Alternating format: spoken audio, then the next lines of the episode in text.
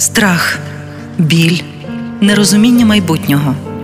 Саме з такими емоціями зустрічаються ті українці, рідні яких пішли захищати країну від ворога. Як не втратити зв'язок та один одного? Дізнаємось у новій авторській програмі Злати Новосельської Чекаю вдома. Практичні поради для підтримки у складний час. Коли військового налякали гучні звуки, потрібно сказати, що він в безпеці. Це не фронт, що з ним все гаразд. Саме це радила психологиня у попередній програмі. Сьогодні ми поговоримо про те, як допомогти військовій людині, якщо їй сняться жахи. Бо найчастіше такі нічні сновидіння переслідують захисників ще принаймні 2-3, а то й 6 місяців після повернення з фронту. Вам варто бути обережними вночі.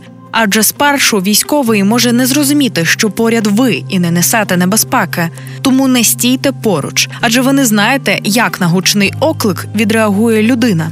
Далі психологиня з першого ветеранського простору Рехаб Наталя Мрака. Це треба повернути в реальність і проговорити. Ти зараз в кімнаті, тобі це сниться, і повторити це декілька разів, привести людину, наче вчуття. Краще запитатися, може тебе обнімлю. Тобто зробити спроби до тілесних дотиків, бо це як е, спроба теж заземлити людину і сказати, що ти зараз тут, з тобою зараз все нормально, ти зараз в безпеці, і що вже це приснилося. Вже у наступній програмі ми поговоримо, як діяти, якщо військовий почав проявляти агресію агресію до вас чи дітей.